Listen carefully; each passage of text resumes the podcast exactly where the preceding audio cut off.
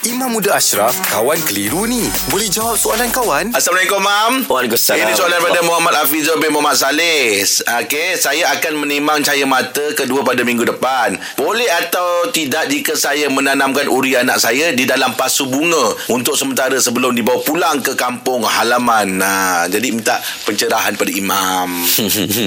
Baik. Walaqad karramna bani Adam. Sesungguhnya bani Adam itu dimuliakan seluruh tubuh badan dia. Hmm. Jadi seafdal afdal tubuh badan manusia ni daripada tanah dia datang hmm. kepada tanah dia kembali. Hmm. Lepas tu kita kalau potong rambut, potong kuku, afdal tanam dalam tanah. Hmm.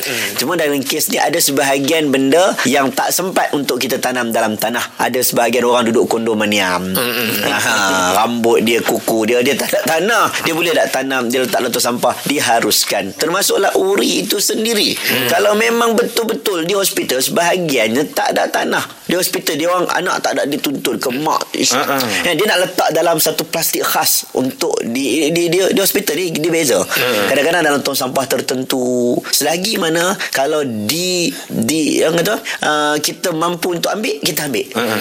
Kita ambil. Dan biasanya hospital akan bagi kepada waris uh-huh. untuk tanam sendiri. Yeah. Kan sebab benda ni sensitif. Benda ni agak-agak mendatangkan sensitif. Uh-huh. Kalau kita ambil dan kita nak tanam dekat tanah boleh, dekat dalam pasu boleh, mana-mana tempat boleh asalkan tidak menjatuhkan kemuliaan tubuh badan manusia. Oh. Uri uri uri tu dah lama 9 bulan dalam perut mm-hmm. ibu tu kan. Mm-hmm. Jadi dia nak keluarkan, dia nak ambil tanam dekat tempat yang mulia. Boleh. Tapi kalau tak ada tempat sampai ke sudah, maka dia kena cari tempat yang bersesuaian. Jangan menjatuhkan kemuliaan bekas-bekas tubuh badan yang telah kita kita tinggalkan. Macam orang potong tangan lah. Mm-hmm. Dekat hospital, orang potong tangan, tangan tu tak mana. Mm-hmm. Ha, dekat hospital, kadang-kadang dia tak bagi kat waris. Kadang-kadang kalau yang dapat kat waris dia boleh tanam lah tanah. Uh-huh. Kalau dah oh, waris pun tak ada siapa pun tak ada dia tu pun tak tahu siapa yang accident ni kan. Uh-huh. Jadi dia ambil kerana hospital dia terpaksa ambil dia lupuskan dengan cara yang yang tersendiri sebab takut pencemaran, uh, kuman-kuman dan sebagainya. Yeah. Uh, jadi asalkan benda itu dalam keadaan dimuliakan. Mam, macam gigi mam.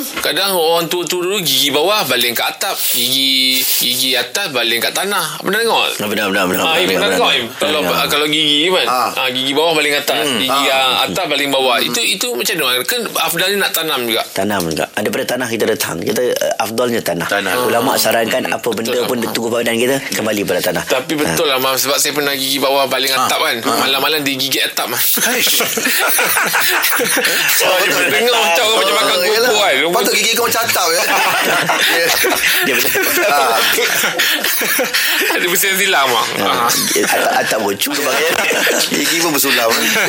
Terima kasih mam.